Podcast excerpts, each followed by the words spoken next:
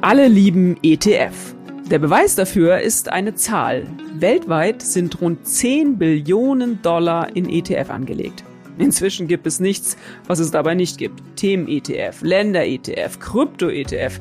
Da ist sicher für alle etwas dabei. Günstig, simpel, sicher. Ist das wirklich so einfach? Heute sprechen wir auch mal ein bisschen über die Schattenseiten der ETF, wo Fallstricke liegen und was Anleger unbedingt bei der Anlage beachten sollten. Und damit herzlich willkommen zu einer neuen Folge des FAZ-Podcasts Finanzen und Immobilien. Ich bin Inken Schönauer. Und ich bin Dennis Kremer. Schön, dass Sie dabei sind an diesem Dienstag, den 25. Januar.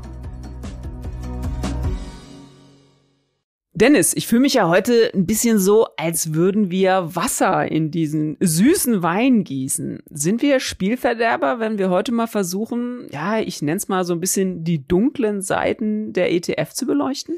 Nee, also das äh, kann man uns, glaube ich, wirklich nicht vorwerfen. Ich meine, bei jedem Instrument der Geldanlage muss man ja eben schauen, äh, welche Vor- und welche Nachteile hat das. Und man muss einfach sagen, dass ETF ein tolles Instrument sind, haben wir schon oft auch drüber geredet, haben wir oft auch empfohlen, aber es ist eben auch nicht alles nur toll. Mhm. Ich meine, du bist ja unser ETF-Mann. Hier haben wir ja auch häufiger schon Podcasts zu gehabt und deswegen bist du heute auch mal unserer Experte. Wen sollten wir da ja, äh, besseres? Ja, wen sollten wir da besseres haben als dich? Und ich fand, so kamen wir ja auch drauf in einem Artikel, den du neulich in der Sonntagszeitung geschrieben hast, hast du diesen britischen Journalisten Robin Wigglesworth zitiert und der hat gesagt und diesen Satz finde ich auch wirklich bemerkenswert. Bei ETF handelt es sich um eine brillante Idee, die nun ins Extreme ausufert. Da wird einem natürlich schon gleich so ein bisschen äh, kalt, läuft einem Schauer über den Rücken. Was meint er denn damit? Ja, wie jede erfolgreiche Idee an den Finanzmärkten äh, schlachtet die, die Finanzbranche das irgendwann aus und ETFs sind halt eine Erfolgsgeschichte der vergangenen Jahre. Jetzt werden mittlerweile 10 äh, Billionen Dollar in ETFs verwaltet. Und das führt natürlich dazu, dass äh, auch immer mehr Ideen in der Finanzbranche äh, generiert werden, die, naja, mit dem Grundgedanken nicht mehr so viel zu tun haben können wir ja noch mal vielleicht wiederholen, was das eigentlich ist, der Grundgedanke. Also ganz am Anfang stand einfach die Idee mit diesen ETFs, die, die Abkürzung steht für Exchange Traded Funds, das ist eine englische Abkürzung, auf Deutsch börsengehandelter Indexfonds. Und die Idee war einfach, wir bilden Börsenbarometer ab, also man kann sich zum Beispiel den DAX vorstellen, ist immer ein sehr schönes Beispiel, weil es so eingängig ist. Wenn der DAX drei Prozent zulegt, steigt der ETF auch um drei Prozent. Wenn der drei Prozent verliert, verliert der ETF auch drei Prozent. Das war der Grundgedanke und das Ganze zu sehr niedrigen Gebühren hat das Ganze sehr attraktiv gemacht. Und nun sieht man eben, äh, wie sich die Branche auch neue Ideen dazu ausdenkt, die nicht immer so gut sind. Ich meine, du hast ja gerade schon gesagt, deswegen ist es auch gut, dass wir das nochmal definieren. Wir hoffen ja, dass unsere äh, Hörer uns in jeder Folge immer hören, aber vielleicht stoßen mhm. ja auch auf neue dazu. Deswegen ist gut, dass wir das auch nochmal definiert haben. Aber der Buchstabe F kommt vor, eben Fonds. Was unterscheidet mhm. eigentlich den normalen ETF Fonds sozusagen von einem richtigen Fonds, den man sonst so kennt, von einem Investmentfonds, den man ja, bevor die ETF übrigens überhaupt so groß in Mode kam, äh, die man ja sonst gekauft hat. Kannst du das auch nochmal kurz erklären? Also ein klassischer Fonds wird ja von einem Fondsmanager verwaltet. Das heißt, da ist jemand, in der Regel immer noch Menschen, manchmal sind es auch Computer, aber die sich überlegen, was könnten jetzt die besten Aktien sein oder auch die besten Anleihen oder die beste Mischung aus Aktien und Anleihen. Und äh, bei Indexfonds oder ETF ist eben da kein Fondsmanager dahinter, sondern man sagt eigentlich, wir bilden einen Aktienmarkt oder einen Anleihemarkt in der Breite ab. Und das kann man eben machen, indem man einfach den DAX nachbaut, indem man zum Beispiel die äh, Firmen, die im DAX sind, gemäß ihrem äh, Anteil am, am Index kauft, die Aktien kauft und eben das einfach nachbildet. Und da ist eben gar keine Überlegung dahinter, ja, wir sind besser als der Markt, wir schlagen den Markt, sondern da ist einfach eine Grundüberlegung dahinter, dass es sowieso eigentlich sehr selten gelingt, den Markt zu schlagen. Und wenn es überhaupt gelingt, dann ist es sehr häufig Glück. Es gibt sehr, sehr viele Studien dazu, sehr viele Untersuchungen, dass es eben wahnsinnig schwierig ist. Und darum hat man gesagt, das ist doch eigentlich eine sehr sinnvolle Alternative. Und diese äh, Fonds werden halt auch, diese ETFs werden billiger angeboten. Das heißt, auch das ist sehr gut für Anleger, weil sie eben weniger dafür ausgeben. Und am Ende hat sich das über die letzten Jahre auch als ein sehr, sehr erfolgreiches Mittel erwiesen, um Geld anzulegen. Insofern würde ich gar nicht davon ab jetzt komplett davon abraten, nur sagen, wir wollen heute mal ein bisschen auf die Dinge schauen, die vielleicht auch da zu beachten sind, Dinge, deren man sich bewusst sein muss, äh, wenn man da investiert. Dann könnte man also sagen, dass bei den, bei den Fonds sehr oft praktisch sowas, ja, man ja auch menschliche Intelligenz sozusagen bezahlt, ne? Also, dass man, dass da einer genau. aktiv sich praktisch ja. was raussucht, heißt dann in dem Fall auch, du hast es eben schon angesprochen, der ETF ist nur, weil er ein ETF ist, per se nicht unbedingt erfolgreicher, sondern wenn vielleicht ein, ein Fondsmanager, da muss man halt auf den richtigen setzen, im Zweifel ein gewisses Know-how hat, sagen wir mal, vielleicht in China oder so, ähm, mhm. dass der irgendwie weiß, was weiß ich, das sind die zehn besten Titel auf dem am chinesischen Aktienmarkt, der äh, wählt die aus. Klar, kann ich natürlich mit einem Fonds vielleicht auch besser dran sein, ne? um das auch nochmal ganz klar zu klären. Genau, das ist vielleicht der erste Punkt, auf den man kommen müsste, wenn man sagt, wo sind denn ETF im Nachteil gegenüber klassischen Fonds? Das ist tatsächlich auf sehr speziellen Märkten, wo ein Mensch oder ein Fondsmanager mit seinem Wissen äh, wirklich noch einen Wettbewerbsvorteil hat. Und das wäre beispielsweise in Markt wie China, wo es vielleicht nicht unbedingt die beste Idee ist, einfach einen Index nachzubauen, sondern wo jemand, der sich wirklich auskennt in China, vielleicht doch erkennt, okay, äh, eine bestimmte Firma wird in Schwierigkeiten geraten oder vielleicht noch eher eine bestimmte Firma steht vor einem großen Aufstieg in den Olymp der wichtigen chinesischen Firmen und ersetzt frühzeitig auf die, dann kann das wirklich eine bessere Alternative sein. Es ist aber wirklich nur auf Märkten, wo eine gewisse Intransparenz über die Informationslage herrscht. Ich, auf dem amerikanischen Aktienmarkt, genauso wie auf dem deutschen, sind die Informationen einfach so frei und so schnell verfügbar, dass es sehr schwierig ist, diesen Vorteil zu generieren. Aber auf sehr speziellen Märkten kann es der Fall sein. Das heißt, wenn man sich für diese Märkte interessiert, würde ich sagen, kann es eine bessere Idee sein, auf einen aktiven Fondsmanager zu setzen. Natürlich sollte das nicht zu teuer sein. Auch da muss man ein bisschen auf die Gebühren immer achten. Zeigt ja auch da wieder, also Informationslage ist da, glaube ich, echt ein wirklich ein gutes Stichwort. Darüber muss man dann ja auch schon wieder als Anleger informiert sein. Ne? Also, dass man mhm. dann tatsächlich irgendwie weiß, ich vertraue jemanden, der diesen einen Fonds managt, äh, dem das zu, dass er diesen Informationsvorsprung hat. Also wenn man sich das mal so klar macht, dann wundert es mich ja tatsächlich auch nicht, dass die ETF so einen Zulauf letztlich ja. haben, weil man dazu jetzt erstmal so viel gar nicht wissen muss, sondern so wie du das beschrieben hast, es gibt einen, äh, mhm. äh, gibt einen DAX, darauf gibt es einen Index, mhm. der, der geht hoch oder runter. Mehr muss ich jetzt erstmal gar nicht wissen, das Zutrauen muss ich haben. Ne? Genau. Und dahinter ist einfach ein Grundvertrauen in eine positive Wirtschaftsentwicklung, die sich auch in der Regel dann positiv an den Börsen niederschlägt. Das ist der Grundgedanke bei den, äh, bei den Indexfonds. Ähm, das spricht auch weiterhin für sie, aber wie gesagt, wenn es um sehr spezielle Märkte geht, sollte man meines Erachtens eher eine Alternative wählen. Mhm. Länder sind tatsächlich dann äh, sicher so ein Thema. Da gibt es wahrscheinlich noch so ein paar Länder, wo man denken würde, puh, so ein Informationsvorsprung mhm. wäre da nicht schlecht. Ich finde, man hört immer häufiger jetzt auch sowas wie Dividenden-ETF zum Beispiel. Da würde ich jetzt spontan mhm. auch erstmal denken, oh, ist doch top. Eine Art Dividendenindex gibt's dann wahrscheinlich, wo irgendwie die Top-Dividenden der Welt irgendwie drin sind und dieser mhm. ETF äh, wird da wird da abgebildet. Ist das eine gute Idee, so ein Dividenden-ETF? Äh, man muss sie sich im Einzelnen sehr genau anschauen. Äh, in der Regel würde ich auch davon eher abraten. Also man muss sich schon die Einzelnen ansehen natürlich. Aber äh, das Problem äh, eines Dividenden-ETFs, was ist überhaupt Dividende? Also eine, das ist die eine regelmäßige Ausschüttung, die ich als äh, als Anleger erhalte. Das ist erstmal eine schöne Sache. Aber in der Regel werden diese Dividenden-ETF nach äh, der Dividendenrendite gewichtet. Die Unternehmen, die in diesen Dividenden-ETFs drin sind und die Dividenden Rendite ist ein recht problematisches Kriterium, also um es nicht zu kompliziert zu machen. Sie setzt die Höhe äh, der Ausschüttungen, der erwarteten Ausschüttungen ins Verhältnis zum Aktienkurs eines Unternehmens. Das ist diese Kennziffer, Dividendenrendite. Die kann aber, das ist einfach mathematisch bedingt, natürlich auch dann steigen, wenn ein Unternehmen seine Ausschüttungen konstant hält und der Aktienkurs sinkt. Das heißt, es kann ein Unternehmen da drin sein, was Probleme hat. Und darum ist es kein gutes Kriterium, danach äh, einen Index zu ordnen. Und deswegen sind diese Indexfonds vielleicht nicht die beste Idee. Es kommt noch ein zweiter Punkt hinzu. Viele der Unternehmen, die da drin sind, sind jetzt nicht unbedingt Zukunftsunternehmen, denn wer schüttet viele Dividenden aus? Das sind Versicherer, das sind Banken, das sind Pharmakonzerne. Da kann man sagen, wunderbar, das sind häufig hoffentlich solide Firmen, aber die werden jetzt nicht aller Wahrscheinlichkeit nach riesige Sprünge am Aktienmarkt machen. Auch das könnte ein Kriterium sein, warum man sagt, nicht unbedingt diese Dividenden-ETFs kaufen, obwohl diese Dividendenthemen in Deutschland sehr viele Fans haben, das weiß ich. Und da haben sich auch nach einem jüngsten Podcast einige gemeldet. Ja, es spricht manches auch dafür, aber hier würde ich auch eher auf eine andere Alternative setzen, nicht den Dividenden-ETF kaufen. Ja, aber das ist tatsächlich interessant. Also wir haben ja hier tatsächlich häufiger auch schon über dieses Thema Dividenden gesprochen und dass das so ein deutsches Phänomen ist und äh, wir Deutschen da so sehr äh, drauf gucken.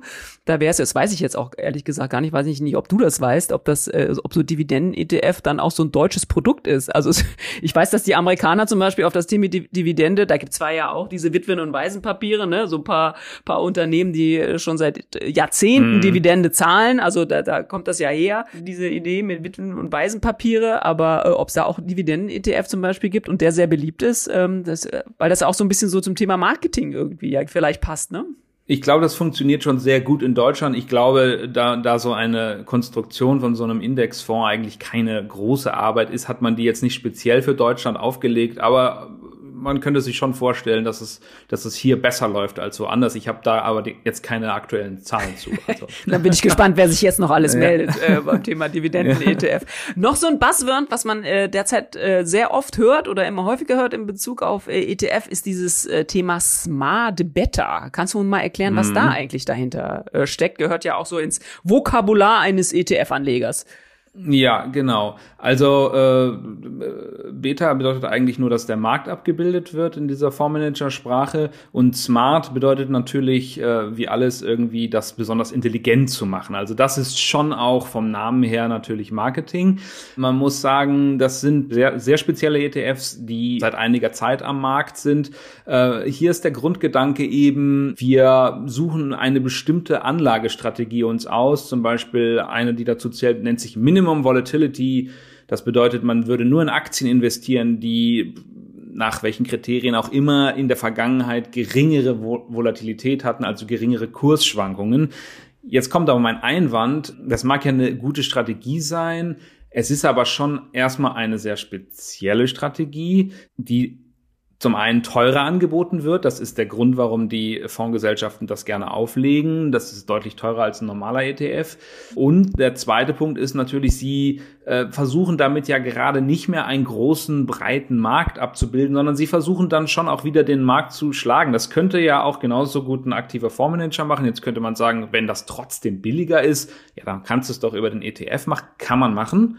Ich habe da grundsätzlich gar nichts gegen, aber man muss sich der Sache bewusst sein. Äh, Morningstar, ein Analysehaus, hat da eine große Auswertung gemacht und äh, darauf hingewiesen, dass diese äh, Indexfonds, diese Smart Beta ETFs in der Vergangenheit doch eher sehr mäßig abgeschnitten haben. Das war vielleicht nicht die beste Strategie. Ich weiß, dass manche Profis das einsetzen, um irgendwas, sie sagen dann taktisch zu spielen, also um kurz einen bestimmten Gedanken zu verfolgen am Markt. Das würde ich jetzt für den breiten Anleger eigentlich, also für den, für den normalen Anleger nicht empfehlen. Ja, das heißt also, es ist tatsächlich, dass es so ein bisschen der ursprünglichen Idee eines ETF echt zuwiderläuft, ne? Also weil es ja, ja, dann wieder sehr viel mehr in diese Spezialisierung reingeht, die man ja mit den ETF eigentlich äh, nicht wollte. Aber nehmen wir mal an, ich will da jetzt vorne äh, bei der Welle mitschwemmen und sage Smart Better, das ist jetzt das, äh, was ich machen will. Finde ich solche Fonds dann unter diesem Begriff Smart Better oder weil du das eben schon mit dem Volatility äh, mhm. sagtest, mhm. die heißen dann besonders und laufen sozusagen unter dem Namen Smart Better oder wie, wie kriege ich sowas raus? Das ist eher ein Oberbegriff. In der Regel äh, würde man tatsächlich so Abkürzungen wie Minimum Vol oder Quality finden. Es gibt da kein richtiges Schema. Da ist der, der Fantasie sind da keine Grenzen gesetzt bei dieser Namensgebung. Das ist bei Vornamen sowieso immer sehr interessant. Äh, die sind oft sehr, sehr lang und eigentlich schwer verständlich. Also äh, da muss die Branche unter Marketing-Gesichtspunkten noch ein bisschen was tun. Jetzt die speziell rauszufinden, die heißen nicht notwendigerweise Smart Bieter, also oder Better. Mhm. Ja. Apropos, kann ich eigentlich bei den ETF, die ich kaufe, immer auch genau sehen, ja, welche Unternehmen da dann drin sind? Also bei dem DAX ist es ja klar, das ist dann eben der Index, aber bei denen, die mhm. du jetzt gesagt hast, ähm, mhm. sehe ich die dann immer in meinem äh, Ausdruck eigentlich oder in meiner Übersicht der Bank? Also kann ich genau sagen, ah, dass der XY Volatility sonst was ETF, der hat sagen wir mal, Apple drin oder so. Ist das so? Mm, also zumindest, äh, ich weiß nicht genau, wie es jetzt bei denen ist, weil ich, äh, äh, es sollte auf jeden, es gibt auf jeden Fall die sogenannten Fact Sheets, diese Faktenblätter, die man im Internet dazu findet, die die Fondsgesellschaft bereitstellen muss. Und da stehen die größten Positionen drin und auch wie viel Prozent die ausmachen am Fonds. Die ist nicht immer top aktuell, aber in der Regel sollte man zumindest die, die Werte des vergangenen Monats da sehen können. Ähm ja, ich finde das schon auch wichtig, dass man das vielleicht mal macht, ne? Also diese Factsheets, mhm. dafür gibt's genau, ja auch. sich angucken, was da drin ist. Das ist übrigens auch ein wichtiges Thema bei einem Index, auf den wir, glaube ich, jetzt kommen müssen, den wirklich ich persönlich auch schon häufiger den Leuten ans Herz gelegt habe, aber auch wir als Zeitung.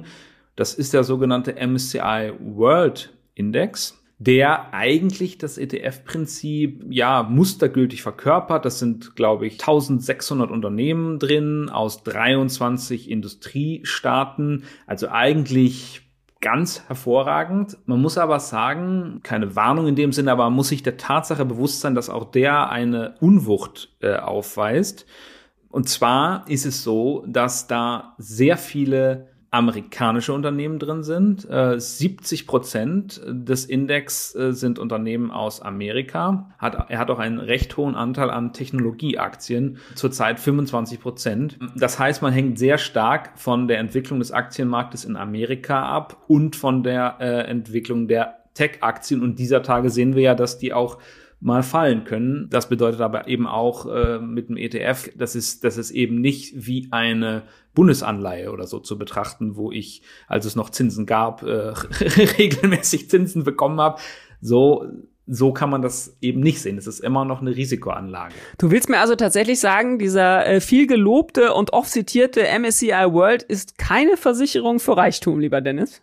Ja, genau. Also das möchte ich sagen. Ich möchte aber auch sagen, dass eben wichtig ist, wie immer, also diese ganzen Anlagen, über die wir hier sprechen, das ist ja nie ein kurzfristiger Gedanke, der dahinter liegt. Also ich würde schon sagen, wenn man sich, wenn man sagt langfristig, ich möchte mein Geld am Aktienmarkt anlegen, dann ist das ein sehr guter Index dafür. Wenn ich sage, ich habe einen Zeithorizont von 20 Jahren und muss jetzt nicht morgen oder so an das Geld, dann ist es eine sehr gute Idee, auf einen so breit aufgestellten Index zu setzen. Aber der bildet eben auch die Kräfteverhältnisse in der Welt ab, sozusagen in der Welt der Kapitalmärkte. Und das bedeutet, wir haben einen hohen Anteil an Amerika, weil Amerika der wichtigste Kapitalmarkt ist. Und wir haben zurzeit einen hohen Anteil an Technologieaktien wie Apple. Das ist die größte Aktie, macht, glaube ich, vier oder fünf Prozent aus an diesem Index. Ist aber eben auch das wertvollste Unternehmen der Welt. Also es ist schon sinnvoll, dass es dann auch einen gewissen Anteil hat. Man muss eben nur wissen, wenn es dann diesen Unternehmen äh, mal an der Börse äh, schlechter geht, dann hat das auch in diesem großen Index mit 1600 Werten eine Auswirkung. Das kann man aber, glaube ich, aushalten, wenn man das über viele Jahre äh, als Anlageform begreift. Aber man muss es eben wissen. Ich glaube, es ist auch jetzt gerade wichtig, weil viele Leute sind neu zum Aktienmarkt dazugekommen und erleben jetzt zum ersten Mal so etwas wie, sagen wir mal, eine gewisse Unruhe. Man wird sehen, wie das jetzt diese Woche so weitergeht, aber es waren schon deutliche Rücksetzer. Ja, du hast ja äh, die Tech-Werte eben auch genannt. Äh, am Montag gerade erst ist der Aktienmarkt ja ordentlich runtergegangen und es sind eben tatsächlich auch die, die Tech-Werte, die es dann da eben erwischt hat. Das hast du ja gut hergeleitet, gerade so ein Unternehmen wie Apple, wenn es das dann mal erwischt, hat eine gewisse Gewichtung in einem Index und natürlich, wenn es Apple erwischt, geht dieser Index natürlich, weil er so stark mit Apple gewichtet ist, natürlich auch nach mhm. unten. Ne? Ist mhm. es dann vielleicht auch sinnvoll, da reden ja auch davon, es muss ja nicht auch jeder sein gesamtes äh, Erspartes oder seine Idee vom Aktienmarkt jetzt eben in den MSCI World stecken oder dann in diesen Index, wenn der auch so, so Amerika-lastig ist, sollte man da dann auch diversifizieren und sagen, okay, der ist so Amerika-lastig, dann nehme ich mir noch einen DAX-ETF und vielleicht auch noch einen keine Ahnung, von einem vielleicht südamerikanischen Index irgendwas, damit ich die Welt so ein bisschen äh, ab, mm. abbilde? Ist das dann sinnvoll? Sind das dann mehrere Eier in einem Korb oder? Das kann man machen. Ich selbst bin da etwas skeptisch. Also man könnte auch sagen, ich mache das irgendwie anders. Ich nehme mir einen europäischen ETF. Äh, es gibt einen MSCI Europe zum Beispiel. Ich nehme mir einen auf Amerika und ich nehme mir einen Index auf Asien und ich lege in jeden immer ein Drittel meines Geldes an. Und ähm, wichtig ist ja, dass ich das dann auch äh, zu einem bestimmten Zeitpunkt im Jahr immer wieder rebalanciere, wie man sagt. Das heißt, wieder einmal im Jahr auf diese Ausgangspunkt zurückbringe, dass in, in, jedem der drei Töpfe ein Drittel angelegt ist. Man muss aber sagen, das ist ja dann schon etwas mehr Arbeit, als sich nur den MSCI World zu kaufen. Und ob es so viel besser ist, ist auch die Frage. Man, man korrigiert da ein paar dieser Gewichtungen. Aber äh, auf Dauer korrigiert sich ja der MSCI World auch selbst, muss man sagen. Das heißt, wenn zum Beispiel andere Unternehmen an Bedeutung gewinnen am Aktienmarkt, nicht mehr die Tech-Werte, äh, die die größten sind, was ja vielleicht in, in der Zukunft irgendwann mal vorstellbar ist, sondern ganz andere Unternehmen, dann werden die auch über die Zeit in diesem Index wieder ein höheres Gewicht bekommen. Damit korrigiert sich das so ein bisschen selber. Also wer daran ein bisschen Spaß hat, kann das schon machen. Wer aber sagt, ich möchte eigentlich gar nicht so viel damit zu tun haben, für den ist vielleicht das andere immer noch die, die, die Lösung. Aber er muss eben, das ist wichtig, glaube ich, sich doch vielleicht etwas mehr damit beschäftigen, als nur zu sagen, ich kaufe das einmal und ich kenne gar nicht die Risiken, die da, die da mit zu tun haben. Denn das ist eben auch eine wichtige Erkenntnis, glaube ich, die viele Experten jetzt auch wiederholen. Die sagen einfach, ja, nur weil etwas in der Vergangenheit gut gelaufen ist, das sieht man an, an Apple oder so, bedeutet das nicht automatisch, dass es auch unter Risikogesichtspunkten jetzt eine kluge Investition ist. Dann könnte man ja sagen, ich setze nur auf Technologieaktien. Kann natürlich sein, dass die sich erholen und dass alles wunderbar weiterläuft. Aber es ist eben sehr, sehr einseitig. Und ich würde sagen, als Mittelweg, als Kompromiss ist der MSCI World immer noch eine gute Lösung. Aber wir sehen jetzt zum ersten Mal, was eben auch diesem Index zusetzen kann. Und natürlich, wenn die Kurse insgesamt fallen, dann bin ich natürlich mit dem ETF auch voll dabei. Man muss aber, das sage ich jetzt noch zum, zum Schluss, weil dann immer die Fondsmanager kommen und sagen, ja, also wir äh, antizipieren solche Bewegungen und gehen dann früher aus dem Aktienmarkt raus und dann ähm, sind wir besser als die ETF. Äh, das ist in der Praxis auch nur selten der Fall, dass jemand irgendwie das antizipiert und mich sozusagen vor Verlusten bewahrt. Sehr, sehr selten empirisch vorgekommen, es kommt vor, aber dass ausgerechnet dieser Fondsmanager und sein Fonds dann in meinem, in meinem äh, Portfolio ist, das ist eben auch nicht so wahrscheinlich und darum wäre ich tatsächlich immer noch eher für den MSCI World, aber man muss eben wissen, was damit einhergeht. Lieber Dennis, ich freue mich schon auf die äh, Hörerkommentare auf diesem Podcast heute. Danke dir, prima, vielen Dank. Ja, Inken, was ist denn dieses Mal dein Ding der Woche?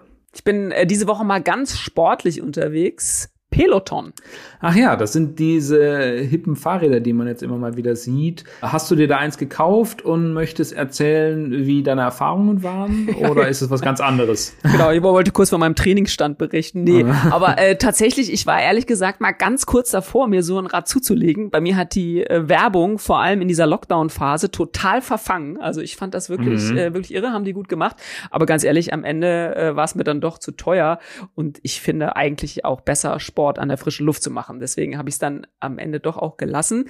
Und das Witzige ist aber jetzt, mit dieser Meinung bin ich nicht alleine. Also das hat jetzt irgendwie echt so einen kleinen Downturn gemacht. Peloton mhm. war ein echter Krisengewinner, eben in, vor allem in dieser Lockdown-Phase. Und der Aktienkurs, der ging echt mega durch die Decke. Das hat sich jetzt irgendwie etwas geändert, oder? Die letzten Tage sind auch die sehr stark unter äh, Druck geraten. Lag das jetzt nur äh, daran, dass, wie wir eben schon besprochen haben, Technologiewerte äh, Probleme hatten oder gab es auch spezielle Schwierigkeiten bei ja, Peloton. Die Party ist jetzt tatsächlich erstmal vorbei. Wahrscheinlich ist es so auch ein Sog, also wie du das äh, schon bei den Tech-Werten tatsächlich angesprochen hast. Der Aktienkurs hat sich jetzt um fast 80 Prozent äh, nach unten bewegt. Also das ist schon sehr schmerzlich jetzt die letzten äh, Wochen gewesen. Teilweise mhm. stehen jetzt sogar die Produktionsbänder still. Also die werden einfach nicht mehr so viel nachgefragt und es werden auch nicht mehr so viel produziert. Und jetzt, und das ist eine ganz neue Nachricht, macht auch noch so ein aktivistischer Aktionär ordentlich Druck. Der will gleich mal den Chef feuern, also der soll mhm. gehen und der fordert sogar, dass dieser gesamte Laden Peloton doch besser direkt verkauft werden soll. Wird es dazu kommen? Ist das eine Option? Ja, da, prinzipiell ist das natürlich immer eine Option. Man muss natürlich auch sagen, wenn der Aktienkurs so weit nach unten geschlittert ist, dann sind die natürlich an der Börse jetzt um einiges äh, günstiger. Also insofern ist halt die Frage, wie viel Substanz dann in so einem Tech-Unternehmen äh, letztlich steckt. Ne? Aber die ersten Namen kursieren tatsächlich. Und ich fand ganz interessant, Apple steht ganz oben auf der Liste. Die haben ja auch so ein bisschen so eine Fitnessstrategie da jetzt entwickelt. Die haben ja auch diese Uhr, mit, mit dem man so viele Sachen tracken kann. Also man könnte sich vorstellen, das passt vielleicht auch ganz gut zusammen. Time will tell. Ich finde es auf alle Fälle echt eine spannende Sache. Und das war's auch schon wieder mit unserer dieswöchigen Folge des FAZ-Podcasts Finanzen und Immobilien. Wenn Sie Fragen haben, Themenwünsche oder andere Anregungen, schicken Sie uns eine E-Mail an podcast.faz.de oder schreiben Sie uns auf unseren Social-Media-Kanälen. Kommen Sie gerne auch in unserer LinkedIn-Gruppe vorbei. Wir freuen uns, wenn Sie uns abonnieren und wenn Sie uns weiterempfehlen. Zu finden sind wir überall dort, wo es Podcasts gibt. Tschüss! Bis nächste Woche. Auch von mir alles Gute und wie immer, machen Sie was aus Ihrem Geld.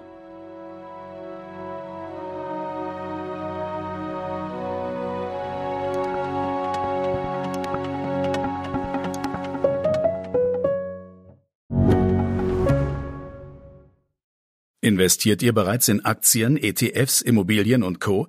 Super. Dann könnt ihr jetzt euer Portfolio noch weiter diversifizieren. Mit der Private Finance Police der Allianz. Hier zahlt ihr einmalig einen Betrag ab 10.000 Euro ein und habt damit die Chance, in alternative Anlageklassen zu investieren, zu denen Privatinvestoren normalerweise keinen Zugang haben. Kommt für euch in Frage? Dann gibt's jetzt alle Infos auf allianz.de slash dein Leben.